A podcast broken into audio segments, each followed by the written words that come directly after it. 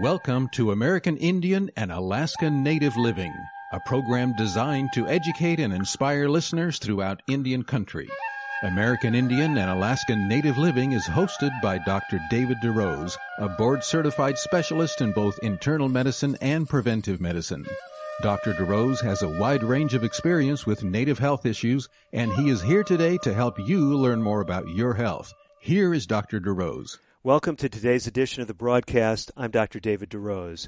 We are talking today about, well, a, a ministry that actually has been making a difference in the lives of indigenous peoples, but not right now in North America.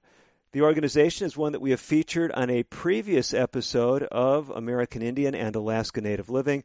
Today, though, we have the distinct privilege of having the founder and the executive director of Farm Stew International. Her name is Joy Kaufman. Joy, it is great to have you with us today. It's a privilege. Thank you so much for the invitation. Joy, you have been uh, running this ministry, making a difference in the lives of uh, thousands of people. Tell my listeners and some of those who may be viewing some of the bonus uh, video content we hope to put out about this show uh, just exactly what you're doing. Yeah, so Farm Stew International is honestly a dream come true for me because I really I've always been convicted that, you know, there is a health message, but I was never part of a church that actually had part of that as integrated into their work. So I became a nutritionist as a young child. And when I came into the church, I thought, you know, there's a health message, but I don't want it to just be for like white yuppie yuppies that can go buy, you know, organic pesto or something. I wanted it to benefit everyone and particularly those that are poor or vulnerable populations.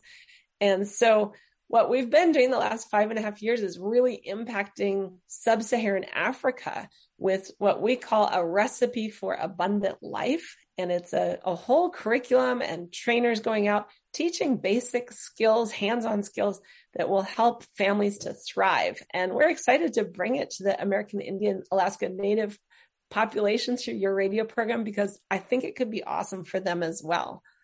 Well, I'm really excited because you and I have spoken in advance of the show, Joy. You're actually relocating from the Midwest to the Four Corners area. I mean, that general neck of the woods, southern uh, Colorado. We know uh, a lot of uh, First Nation peoples there, many of whom I've had the privilege of working with. And you're really excited about your vision because you think it definitely is relevant to people from indigenous backgrounds throughout the world. Am I understanding that correctly? Absolutely. And it's a message that I think can really, all these cultures can really embrace because we don't bring in anything like new and modern. We're going back to ancient wisdom. What did your ancestors eat? They were probably not eating Cheetos and drinking Coca-Cola, you know, going back to the, the indigenous diet. And so when we do that in Africa, it might be that they were eating jackfruit and it'll be fun to learn from, from the native peoples what were their ancestors eating that were making them live long and healthy? And what could we grow in the gardens? How can we grow in very, you know, drought resistant ways? Of course, the desert Southwest and other, you know, places it's some harsh climates up in Alaska. So creative gardening methods and food preparation that will enhance people's immune system and also their overall health. Now, some folks might be listening. They say, "Well, okay, we've got tribal health programs. We've got you know great people who are trained in, in great institutions from our own tribe, from our own native community what would Joy Kaufman and Farm Stew International bring to us? Before we fully answer that question, though, I, I just want to have you talk a little bit more about your background because your training, Joy, is from probably one of the most esteemed public health and uh, international health institutions in the world. Tell us a little bit about where you got your training and especially what you focused on in that, uh, at least that academic realm. Right. So, I did my undergrad in international nutrition from Virginia Tech and then did some international experience and then went back to Johns Hopkins University. And I had the privilege of doing my master's in public health there in management and public policy and actually worked for the federal government. So I worked with, you know, IHS and um, worked, and you do, you have some fantastic healthcare out, especially on the res. And, you know, there's a lot of resources there for you all Uh, but my training is in public health. So it's all about how do we prevent the need to even go to the doctor. And so that's my focus. And I believe what could be a blessing in the message of Farm Stew. Well, what I love about your vision, Joy, is this is not just an idea. You're not just a young lady who, you know, fresh out of school, has no experience, but you've been working with indigenous peoples. You've seen a program that's made a huge impact in Africa. And we want to talk about that because I know a lot of folks who are tuning in today, whether they ever partner up with Farms Stew International here in the United States, you know, whether you really grow that, uh, that part of your, your ministry here in North America or not, a lot of what you're doing, I think, has great relevance to people throughout the world as they work with indigenous populations. So bring us back five and a half years when you're starting Farm Stew. What were some of the foundation principles that you were laying uh, upon which this program was built. And I know this appeals to people uh, from a Christian community. I know a lot of your, your donors were, were from that world, but a lot of my listeners, they're not from a church based background. Maybe it's a tribal background, maybe it's just a personal community focus. Help us walk through that background of Farm Stew International. Yeah, I will do that. But first, I just want to lay a little uh, tidbit for the future because it's not going to be dependent on me to spread Farm Stew across this nation. Every single listener can learn for themselves this recipe of Farm Stew by just going to our website. You can click on uh, it's farmstew.org. I put it right there or there, and uh, you can click on the recipe. And there's an e-learning course, so anybody listening can learn this and bring it to their own community, and we invite that. But flashback to five years ago, I was given the opportunity by uh, actually the United States government sent me as a short term volunteer to Uganda. And I was asked to help them process actually the soybeans that they were growing and learn how to make foods from it. And then also learn how to start small businesses with the products that you could make from soybeans. And it was kind of an odd assignment in a way.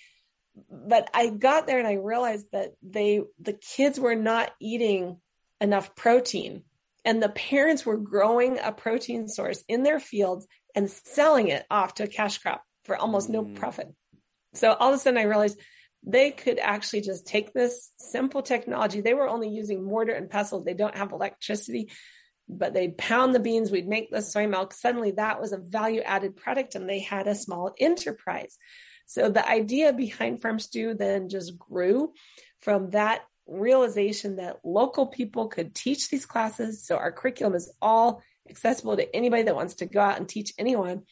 And it is, it's from a faith based perspective, but it's also combining the best of science.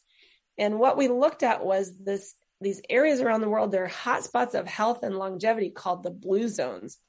And so we took the characteristics that are making the blue zones cause their people to be centenarians living to 100 or more healthily. Mm-hmm.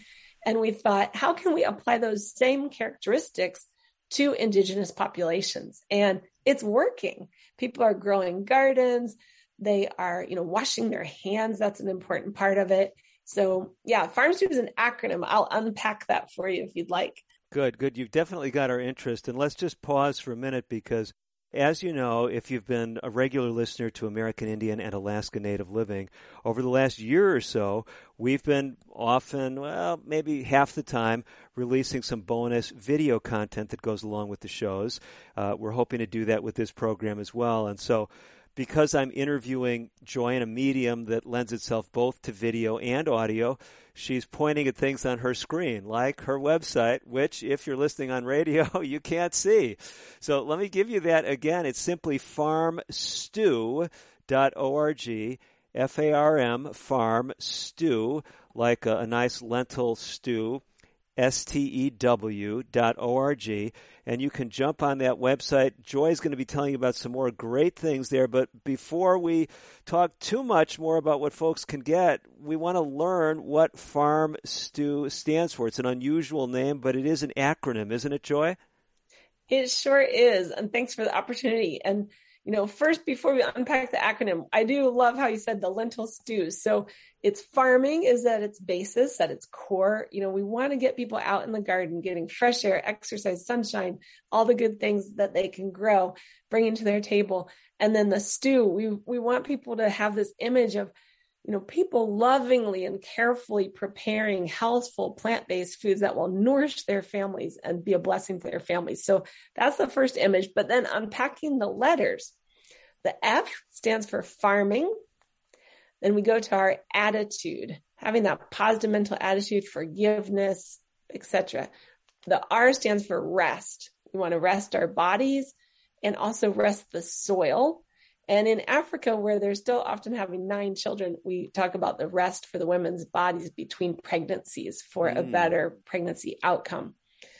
The M stands for meals, and we do hands on cooking classes out in the villages. And it brings a crowd, it brings energy, and people get to taste these new foods. So that's your farm.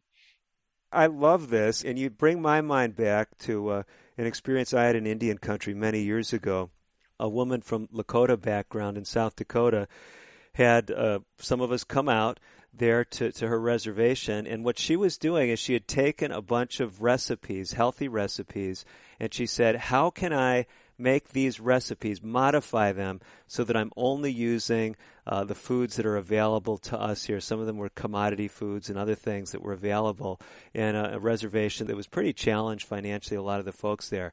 So just this message you're giving, that's what she was doing. She was showing the people how to cook uh, how to, to make things. It's just such a powerful thing when people are coming together. They're learning to improve their health. They're uh, fellowshipping together, encouraging one another. And I really appreciate this about your vision, Joy. So we've got the farm down. Let me make sure I've written it down. I, I've F A R M. First part is farming, then attitude, then rest, then meals. So we've come to stew. What does that stand for? Okay, perfect. So STEW stands for sanitation. And, you know, that just goes back to cleanliness is next to godliness. You know, the World Health Organization says hand washing could prevent more disease than any vaccines or medical interventions. So cleanliness. Then the T stands for temperance. So we're trying to avoid anything whatsoever that has any addictive characteristics and have moderation in everything else. The E stands for enterprise. So where we're working and perhaps even on the res, there's not a lot of job opportunities. So people need to think with an entrepreneurial mindset and also just really embrace the idea that yes, you know, I'm for me exactly uh, I'm a Sabbath keeper, right? But the Sabbath commandment often sometimes people focus on the seventh day that says we should rest. But the same commandment says 6 days you labor and work. And people need to understand that work is a blessing. Work is part of how we stay healthy, how our minds stay fit, and really have that diligence. Uh, we have this proverb that says, Go to the ant, you sluggard, consider her ways and be wise. And so we have a whole chapter, a, a module in our curriculum that's all about the ant and looking at how hard ants work. okay. So I got off on a tangent though there. I love that ant lesson. Um, and then the W stands for water. So we want to really make sure people are hydrated properly. I mean, it's so important to be drinking two to three liters of water. And that's about the same as a quart, two to three every single day. And if it's a hot place or you're out gardening, you need to be drinking more because you would never, you know, take a shower in soda or coffee or pour it over your head, you know, a beer over your head. I mean, that's not going to clean the outside of your body. So why do people think those liquids would clean the inside? We need to be hydrating with pure, clean, fresh water. And some of the communities where we're working actually don't have water. So we do well drilling also uh, in some places where it's such a desperate need. This is such exciting material, and it's so relevant to so many people throughout the country and throughout the world. Some of you are tuning in today, you say, well, hey, yeah, I'm native, but I live in an urban area. How does this stuff relate to me? Joy's going to bring it home to you as well, whether you're on a reservation, whether you're in a rural area, whether you're living in a big city. And I know, I know, I know, many of you are not native at all. You just enjoy the show. We have got encouraging things coming up for you as well. I want to encourage you do not go away. We're coming up with a lot more on today's edition of American Indian and Alaska Native Living. I'm Dr. DeRose. Today's broadcast has been pre-recorded. However, if you have questions about today's show or would like further information, please reach out to us on the web at aianl.org. That stands for American Indian Alaska Native Living. Again, aianl.org. Or you can call us at 1-800-775-HOPE. That's 1-800-775-4673. We'll be right back after this. The following is a public service announcement for victims of child abuse. For 13 and one half years, I was the victim of severe child abuse. I was being beaten, cursed, and deprived of any kind of love and care. It was a big secret. Children are born to be loved, not to be abused. If you've experienced child abuse, find someone to talk to, someone you can trust, and share your hurt and disappointments. Go to overcomingabuse.org. That's overcomingabuse.org. We are strong, we are resilient, and we will get through this together. But these are stressful times, and it's important to also practice good self-care. It's normal to feel overwhelmed, anxious, or afraid, but there is hope. Reach out to someone, connect with your friends, stay in touch with your community, and know that you are not alone. Learn more at wearebroadcasters.com slash hope. Furnished by the National Association of Broadcasters and this station. I'm Andrew Saul, Commissioner of Social Security. I'm here to warn you about telephone scammers pretending to be government employees. Some of these scammers may say threatening things like you will be arrested if you don't make payments or provide personal information. Do not fall for these tricks. These calls are not from us. Real Social Security employees will never threaten you for information or money. If you receive a call like this, hang up. Never give the caller your personal information, like your Social Security number or bank account, or send money in any form cash, gift cards, wire transfers, or prepaid debit cards. Report the call to our law enforcement arm, the Office of the Inspector General, at oig.ssa.gov. Share this information with your friends and family.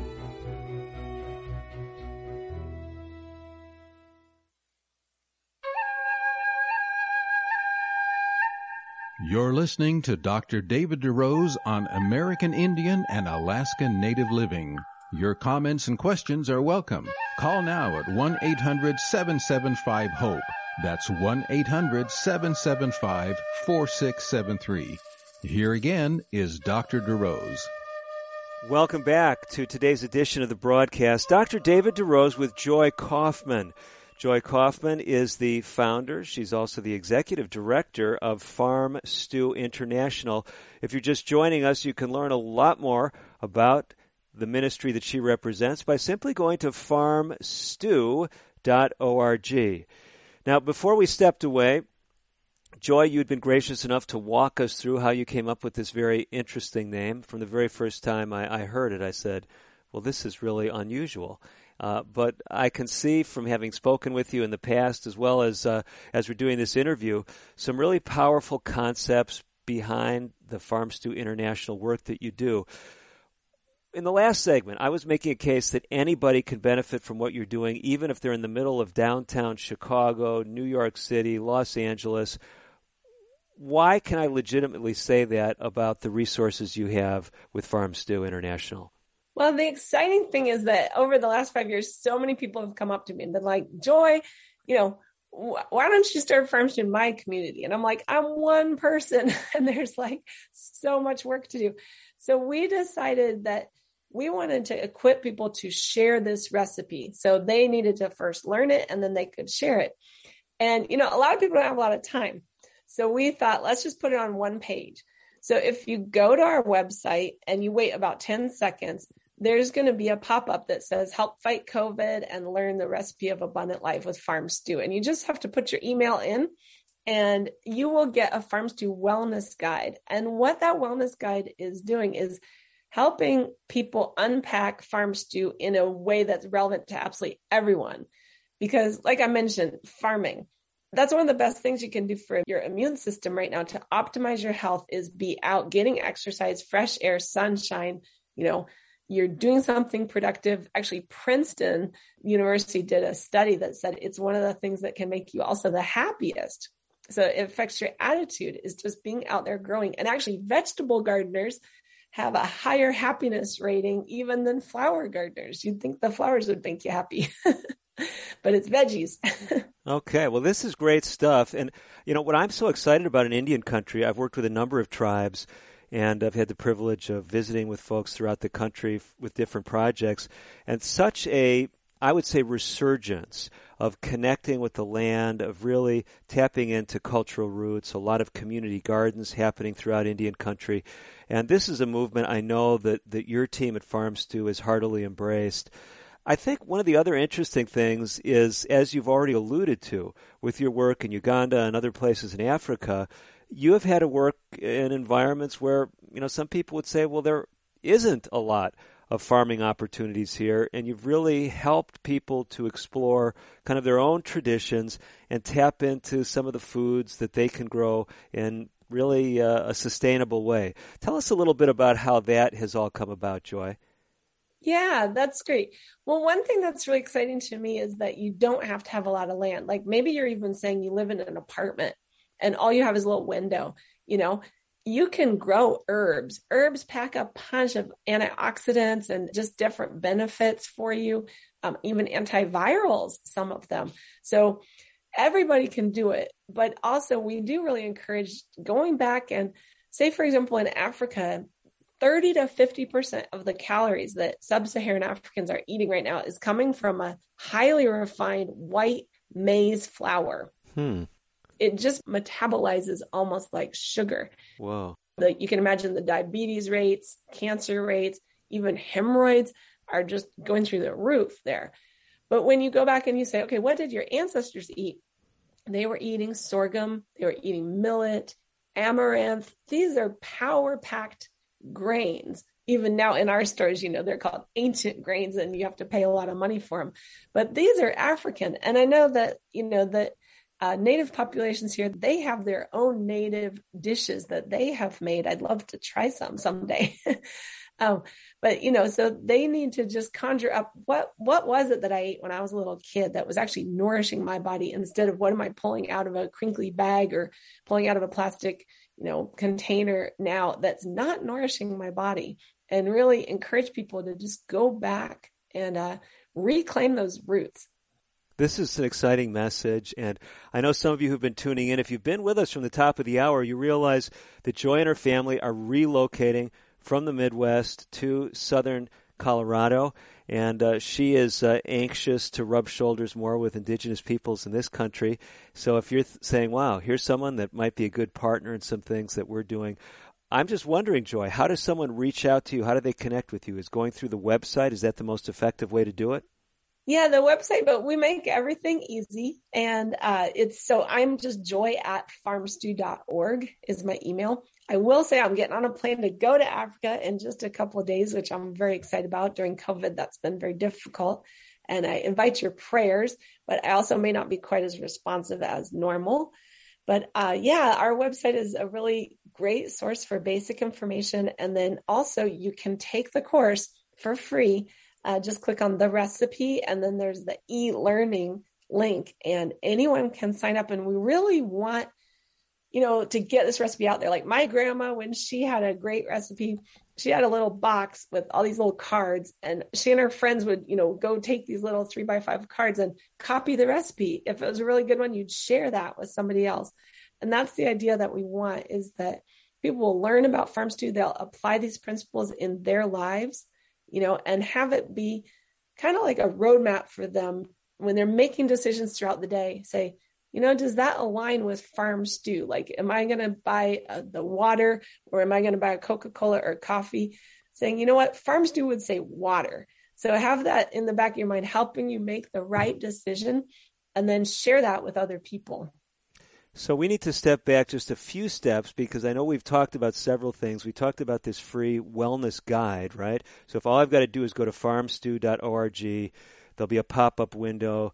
give you my email address, and you'll send me to that email address. I'll get the guide, right? Isn't that that simple? Exactly. Yes. But now you're also speaking about an e-learning course and a quote recipe. Make sure we understand what you're offering to my listeners there as well. Absolutely. Okay, so we we come up with these phrases. I don't know. I think God helps us because we're just trying to make something catchy that people will understand. So we call the recipe the eight ingredients, those letters, each standing for an important principle. So those are what we call the eight ingredients in the recipe.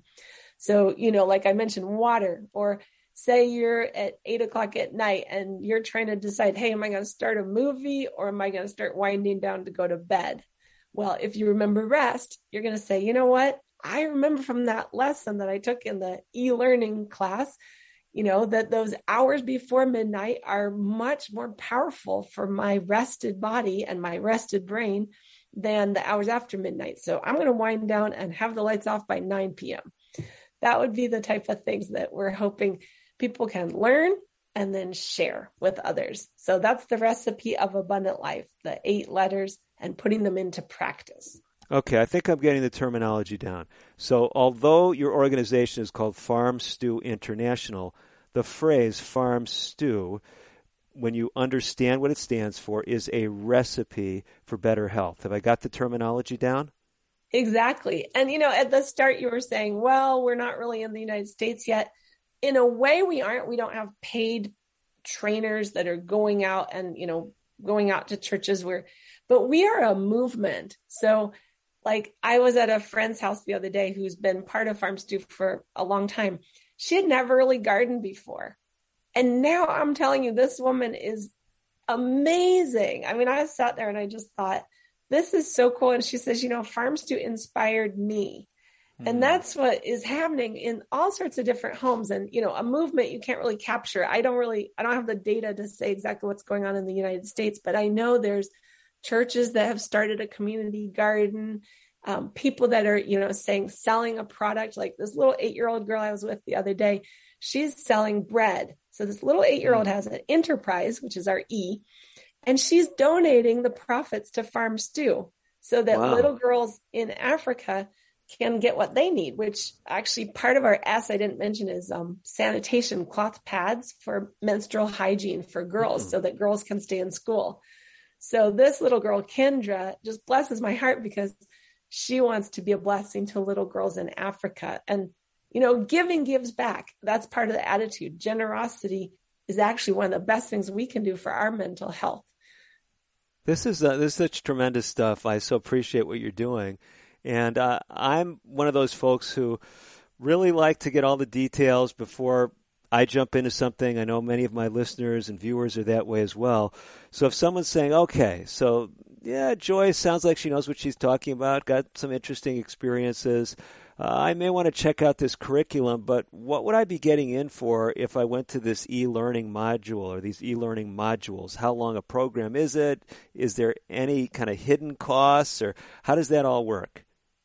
Well, honestly, this whole thing is such a blessing from God, and we have had very, very generous people support this ministry. And what we decided is that we don't want to be a hindrance to anyone getting this information. And I know sometimes they say, well, you got to sell it because otherwise, if you don't sell it, then people won't value it. But, you know, a lot of people say that have signed up for this course, they're in South Sudan, they're places where they don't even have a credit card. So we don't have any hidden costs. We're just getting right out there and get it to anybody that wants to learn. This is exciting stuff. We're going to be back with more from Joy Kaufman and Farm Stew. Practical things that can make a difference for you, regardless of where you are. I'm Dr. DeRose. We'll be back with the second half of our show right after these important messages.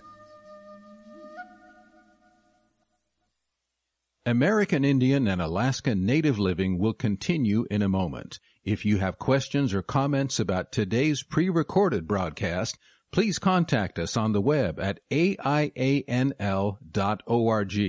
or call 1-800-775-HOPE. That's 1-800-775-4673.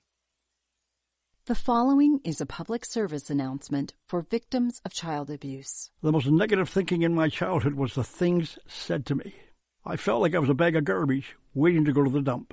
Please, mums and dads, put a watch on your mouth as you relate to your children. If you've experienced child abuse, find someone to talk to, someone you can trust and share your hurt and disappointments. Go to overcomingabuse.org. That's overcomingabuse.org. Papa, why can't we telegraph while riding a horse? Son, there ain't no one to blame but Jeffro. He was riding old Betsy the Stallion, tip-tapping away at his telegraph, when blam! Ran right into the side of the saloon. Well, if Jeffro can't do it, neither should you. Don't text and drive. Visit StopTextStopWrecks.org. A message brought to you by the National Highway Traffic Safety Administration, Project Yellow Light, and the Ad Council. Hi, I'm Dr. Nia Heard-Garris with today's tip for kids from the American Academy of Pediatrics. Every year, hundreds of teens drown. If your teen hasn't learned to swim yet, it's never too late. Even if your teen is a strong swimmer, make sure to supervise kids of any age. No one should swim alone. Teach them to enter the water feet first, wear life jackets on a boat, and never use alcohol or drugs on the water. Drowning is preventable. For more, visit healthychildren.org.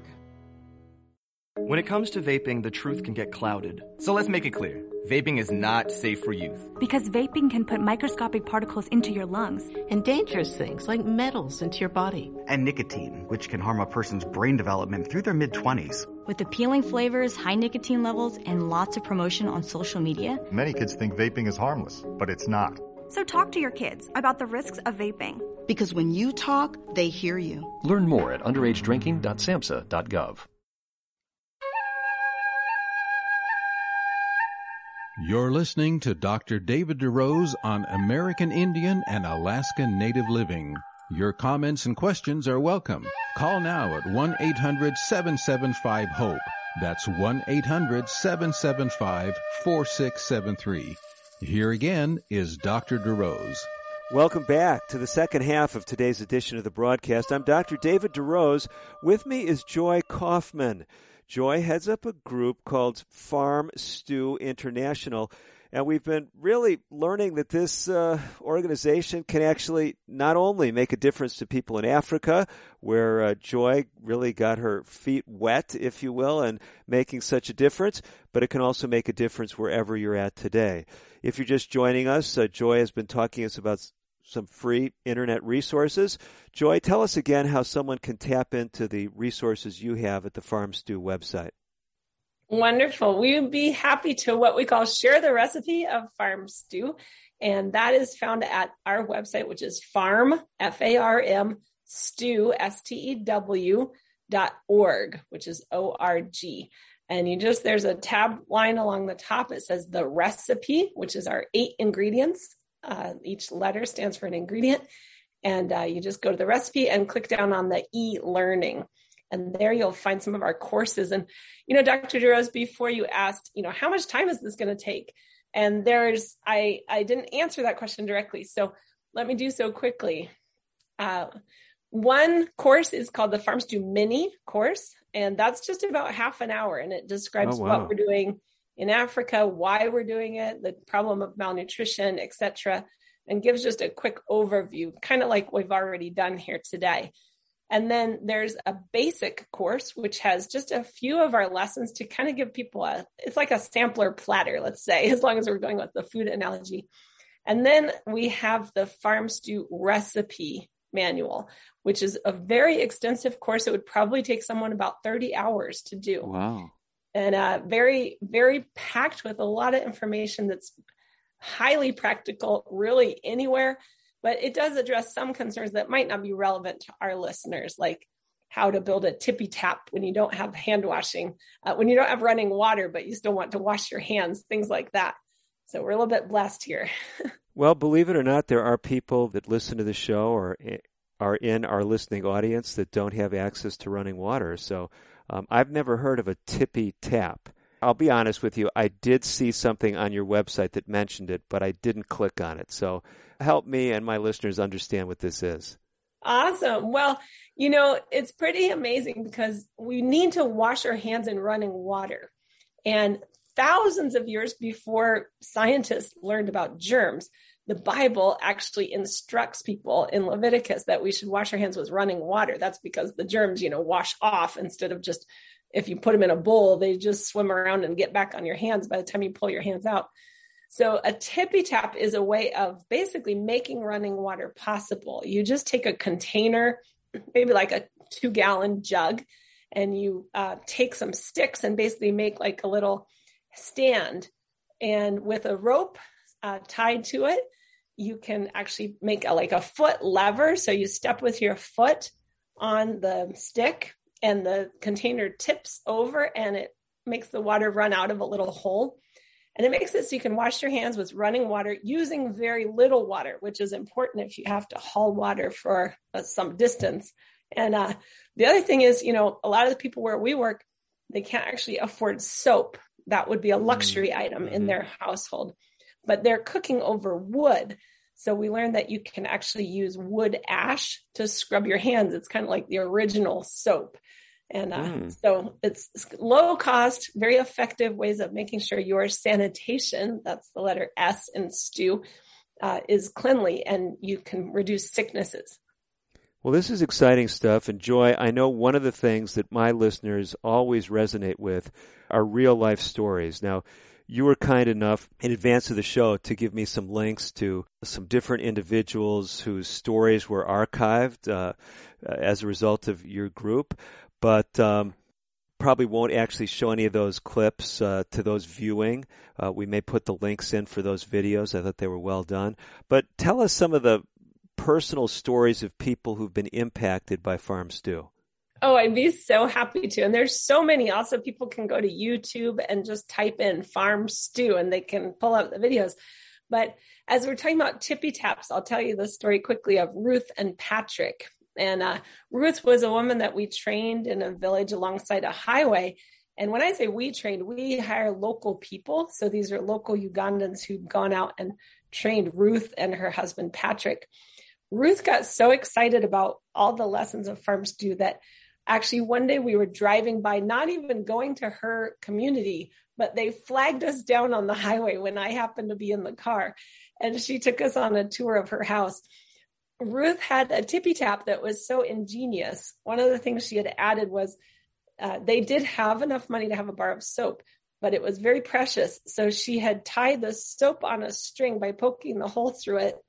And then she covered it with a little plastic, um, like pop bottle, uh, the end off of a pop bottle type container. And that was so that when it rained, the soap wouldn't wash away. Oh. She also had a gorgeous garden that was growing three or more kinds of vegetables, which is one of our standards uh, for, you know, we actually certify farms Stew homes. So they have to meet eight criteria, one in each letter.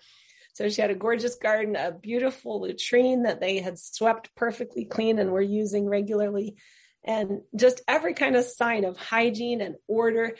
And she was so excited about it. She actually told me on foot, because of course this woman had no car, she had already shared the recipe in six other villages nearby. Wow. So basically, she learned about this from one of your trainers. She doesn't have any formal certification as a teacher, but she's just sharing this with other people in other villages. Am I understanding that correctly?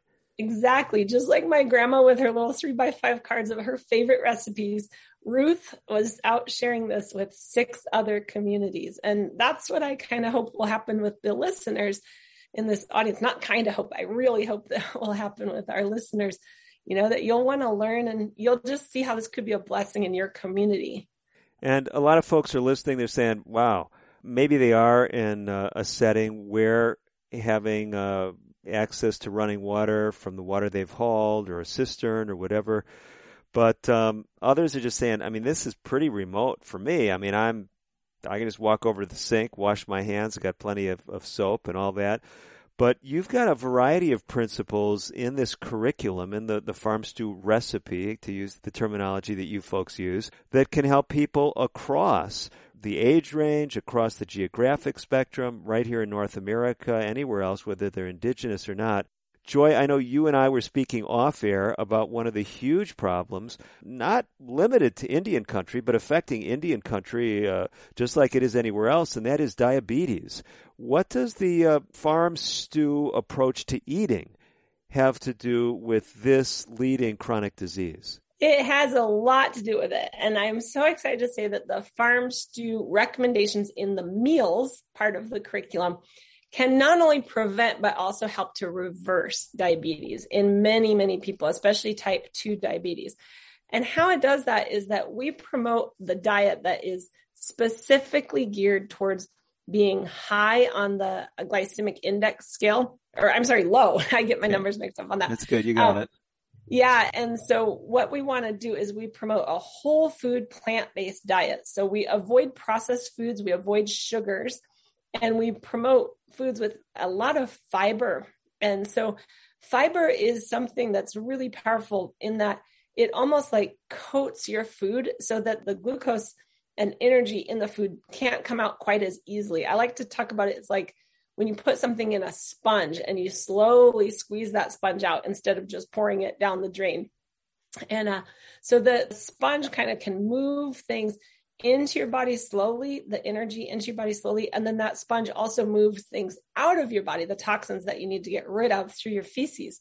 So that's fiber is kind of like the sponge. And when you eat processed food, you're taking a grain generally, and I'll just let me just talk about wheat for a moment.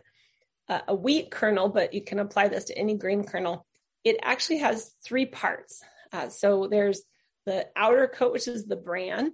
Then there's the endosperm, which is like the energy for that seed to grow.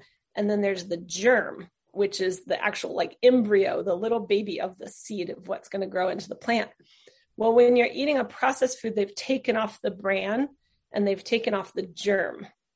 And so, what we like to say is that the seed is a three in one image of what I believe is a one true God. God is Father, Son, and Holy Spirit. The seed is bran, germ, and embryo when you take it apart, you could never plant a seed, just the food, the endosperm. You could never just plant that in the ground and have it grow. So, why would you plant it in your body and think it's going to help your body grow? You want to keep all three parts together intact. It's one whole and it can give life. And when you eat the whole food like that, then you get the nutrients that are there and you get the bran and fiber that's there to protect you from getting diabetes. So that's just one simple aspect of it. But we also really promote the whole rainbow of fresh fruits and vegetables.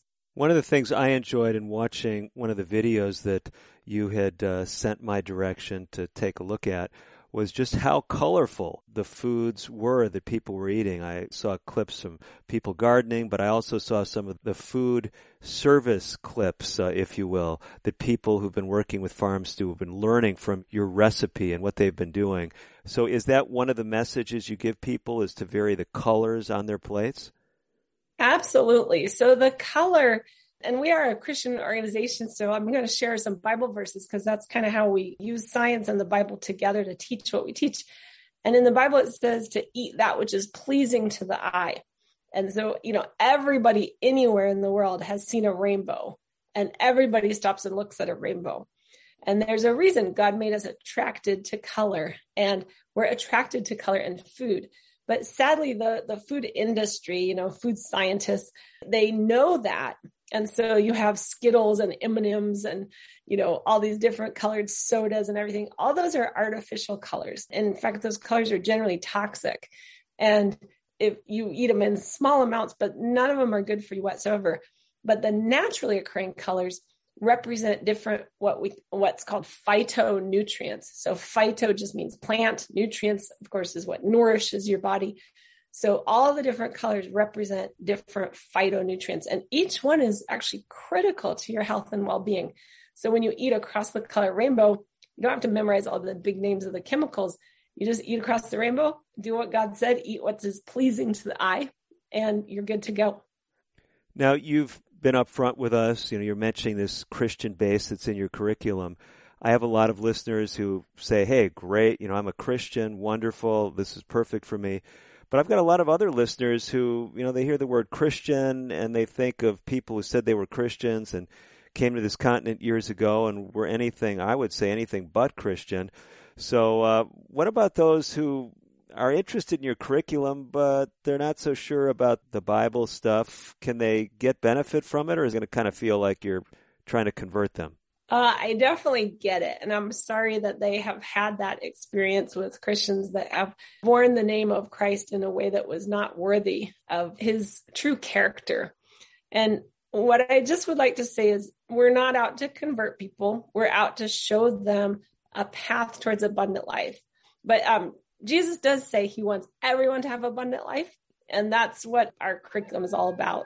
So we hope you can taste and see that it's good. tremendous, tremendous. Joy, we're just going to step away for a, a, moment. I know you can stay by. We're looking forward to that. And I know you've got some other exciting stories that will help us to really, well, leave with the, the greatest enthusiasm about Farm Stew. I'm Dr. David DeRose. Don't go away. We'll give you that website again to get the resources that Joy is speaking about. Stay tuned. Today's broadcast has been pre-recorded. However, if you have questions about today's show or would like further information, please call 1-800-775-HOPE. That's 1-800-775-4673. We'll be right back after this. The following is a public service announcement for victims of child abuse. If child abuse victims don't get counseling or help, they so often become abusers themselves. The victim doesn't make the decisions they just take the orders. I got help, and so can you. If you've experienced child abuse, find someone to talk to, someone you can trust, and share your hurt and disappointments. Go to overcomingabuse.org. That's overcomingabuse.org. Hi, I'm Dr. Shelly Flais with today's tip for kids from the American Academy of Pediatrics. If you own firearms, it's your responsibility to make sure they're always stored safely. Hiding them in a closet or drawer is not enough. Kids know where they are. Research shows the risk of injury and death is lower if guns are stored unloaded and locked up, with the ammunition locked in a separate place. This is important when children are young, as well as when they grow into teenagers. For more, talk with your pediatrician or visit healthychildren.org. So I wanted to talk with you and your mom today, Lily, because some people at school have noticed changes going on with you, and we're concerned. Like what? Who? Some of your friends, teachers, it sounds like you've lost interest in a lot of things lately. You're hanging with new friends? So? So, individually, maybe those things are no big deal. But taken together, and then the incident the other day, you were with Derek when he was caught selling marijuana. Yeah, he was selling it. Honey, we know.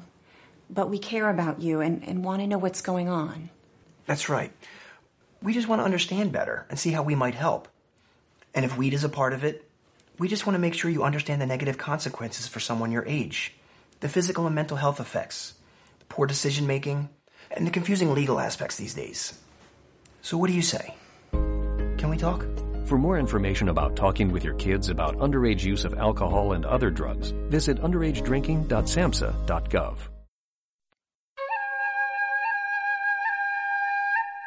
You're listening to Dr. David DeRose on American Indian and Alaska Native Living. Your comments and questions are welcome. Call now at 1-800-775-HOPE. That's 1-800-775-4673. Here again is Dr. DeRose. Welcome back to our final segment of today's edition of the broadcast. Joy Kaufman, representing Farm Stew International, has been with us from the top of the hour. And Joy, one of the things we've been talking about is just the life changing power of relatively simple principles. You and I have had a chance to dialogue about some of the people, some of the literally thousands of people that your organization has touched.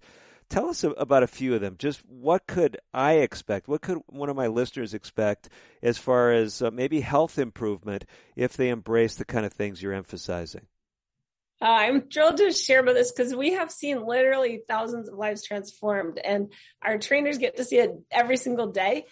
But I'll share one more story about a woman named Sarah. Sarah was maybe in her 70s, I'm guessing, and she had been so stiff she could literally hardly walk. And she honestly thought she had cancer because she had so much abdominal pain. And when our Farm Stew trainers came and taught her just about drinking water eating a lot of dark leafy green vegetables, which really help with the blood circulation, and just vegetables in general, you know, carrots, cabbage. She started, uh, her granddaughter started growing in the garden and she started eating them. And when I met Sarah, she was so excited to tell me the story that she literally jumped, like not very high, but she jumped and she was telling me that she could now jump and even play soccer with her grandkids. And the smile on Sarah's face and her energy was just infectious in a good way. That is exciting. And I think a lot of folks think unless you do something really dramatic, unless you get some kind of new treatment, some kind of surgical procedure, some medication, there's no hope for them. But what you've been showing time and time again is that just focusing on simple lifestyle principles can make a profound difference in people's lives. I think it's just tremendous. Well, and the thing that's exciting to me is a lot of people also think you got to spend a lot of money. You got to go to mm. doctors, you got to buy all these supplements and all these pills and everything. Time and time again, research has shown that the very best way to get your nutrients is through actual food. and that should not come as a surprise, you know, but honestly, there's not a lot of money in selling you spinach or selling you collards, you know? So you never hear those advertisements, but in fact, they're more powerful than probably anything you can take a pill about. No, I appreciate that because, you know, I've often told people, even if you get the hottest phytochemical now, you know, isolated in a pill, nobody knows what the hottest phytochemical is going to be in five or ten years, but they're already in the plants. So uh, if you want to really get the most cutting edge nutrition, you've got to eat those uh, whole plant foods. So I appreciate that message. You're just not though helping people improve their health. You're also helping them build uh, their lives. One of those letters in Farm Stew talks about enterprise, developing industries. Tell us uh, maybe a story that ties in with that as well. Okay, I'd be happy to because really, you know, when I went to Johns Hopkins and got my public health degree, there was this one professor, his name was Vicente Navarro, and he was from Latin America, and he was kind of the, the radical professor. And I think he got under everybody else's skin because most of the profs were doctors, medical doctors. He was like a sociologist. And he said the most powerful public health intervention is to give somebody a job. Hmm. He said, once you get somebody a job, everything else falls into line. And we've wow. seen that again and again. And, and on our website, we have donor newsletters. Every quarter, we report back to our donors what what their funds are doing. And Esther is one example from uh, the last quarter. And she actually started growing a garden, figured out she could grow more food than what her family actually need to consume. And so she started actually a little stand alongside the road selling vegetables. And yeah, I mean, there's a number of people with just little jobs like that. They don't need to make a lot of money, but they want to make enough so that they can send their kids to school, mm. you know, buy the paper, maybe even get a solar light so that if they don't have electricity, their kids can still study at night and they can maybe read a book or read the Bible or whatever. And so that those just small changes of thinking entrepreneurially and then getting some just simple business skills. You can also find those in the curriculum. Really? Simple business skills are in your curriculum? Yes, yes. And really, like, how do you even think about starting a business? How do you name a business? How do you, you know, make sure it's trying to cash flow? We don't go into major, major detail on anything, but we give people the thinking and the brains behind the operation.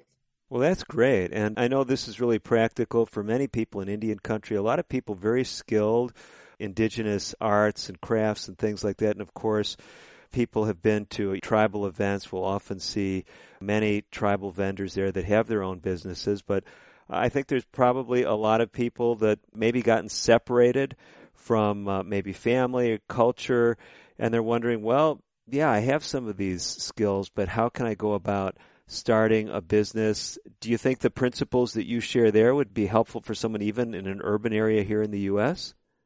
Absolutely. And I just want to remark, you're right. The skill is just phenomenal of different tribal arts that I've seen. And I think sometimes people just sell to somebody else and then that middle person makes all the money. That happens a lot in Africa to the farmers. And we try to really make it possible to cut out the middle person and you make your own money off of your own hard work. And so that's something to think about with, you know, the entrepreneurial. Don't be scared of it or intimidated by it, but you can do it. You can sell directly to people. This is just such great stuff. Now, for those who've not been with us from the beginning of the show, you've mentioned some of the different resources that are on the Farm Stew website. I think most of us by now realize it's easy to go to your website. It's simply farmstew.org. But what all can we get there that would be helpful for anyone tuning in today? Okay, well, if you click on the recipe, you'll learn what the meaning is behind each of the eight letters. I won't go through them again, but I hope you've memorized them by now if you've been listening. And then you can click on the e learning, which is our free online curriculum that we want to share with anyone who can apply it. And then, of course, there is a way you can contact us on there. And before you get in, I mentioned earlier, about 10 seconds, there'll be a pop up window if you put your email in there, you're going to get a free wellness guide that will help you optimize your immune system using the letters of Farm Stew as a guide. Now, some folks, uh, they've heard us talk about Eh, some of the stories and you mentioned you have a donor newsletter. Is that a proprietary thing just for those who give money or can anybody hop on the website and read maybe some of the stories of people that you've helped in the past? How does that work? Yeah, so we try to be very good stewards of our resources. So we mail it out to our donors and then we put it on the website for absolutely anybody to be able to download. Okay. I guess the last question that I have, and I'm sure there's a lot more that we could talk about, but I know this is probably oh, front and center in many people's minds. They're thinking, okay, you've got a model here for training and helping people piloted it in Africa, but I know you have brought it closer to home here. I know you've been doing some work in Cuba. Am I understanding that correctly? Yes, actually, we're really excited. We actually have a container on its way to Cuba right now with 200 manuals and flash drives and flip charts, which is sort of the visual aid that we use, and and also menstrual hygiene pads for 2,000 girls is in this container that should be arriving in Cuba any day. Wow. So we're hearing all this. We're hearing, yeah, started in Africa, coming to the Americas, and someone's saying, well, I'm a tribal health educator. I work in maybe a tribal health clinic. Maybe I'm a leader, tribal council person. And these individuals are tuning in. They're thinking, well, are these materials things that aren't just for individuals, but could I share them in a broader way or are they proprietary? Do you understand what I'm saying? Absolutely. And I'm so glad you asked because we've been asked that question by many people. And so this is how we've responded. We now have a licensing agreement. And all it is is basically saying that we want the integrity of the program and the standards of the program to be uh, respected. But if you can abide by that simple rule, we want to equip you to go ahead and be licensed as what we're calling a farm stew friend. And so you could take it out and teach it in your own context any way that you want to. So that licensing agreement, you can email me at joy at farmstew.org. And we would be so happy for you to become a farm stew friend. And then we'd love to hear stories of how it's impacting lives in your context. This is such exciting stuff, Joy. I appreciate so much what you've been doing, and thank you for sharing with our listeners just your enthusiasm and really the powerful program that you've got. Thank you. Yeah, it's honestly, I just love it. It's I've been working in the field of public health now for 30 years, and I've never been part of anything that I have seen have more power to change lives for good. And you know, during this time, it's been a challenging time for a lot of people and to just have something that's so hopeful and so encouraging. It's been my joy to be part of it. Joy, thank you so much for sharing your enthusiasm with my listeners. Many of us, I know, are going to be heading to farmstew.org and take advantage of those great resources. Thanks again so much. Thank you. Well, that's all for today. I'm Dr. David DeRose, and as always, I'm wishing you the very best of health. Native Voice One, the Native American Radio Network.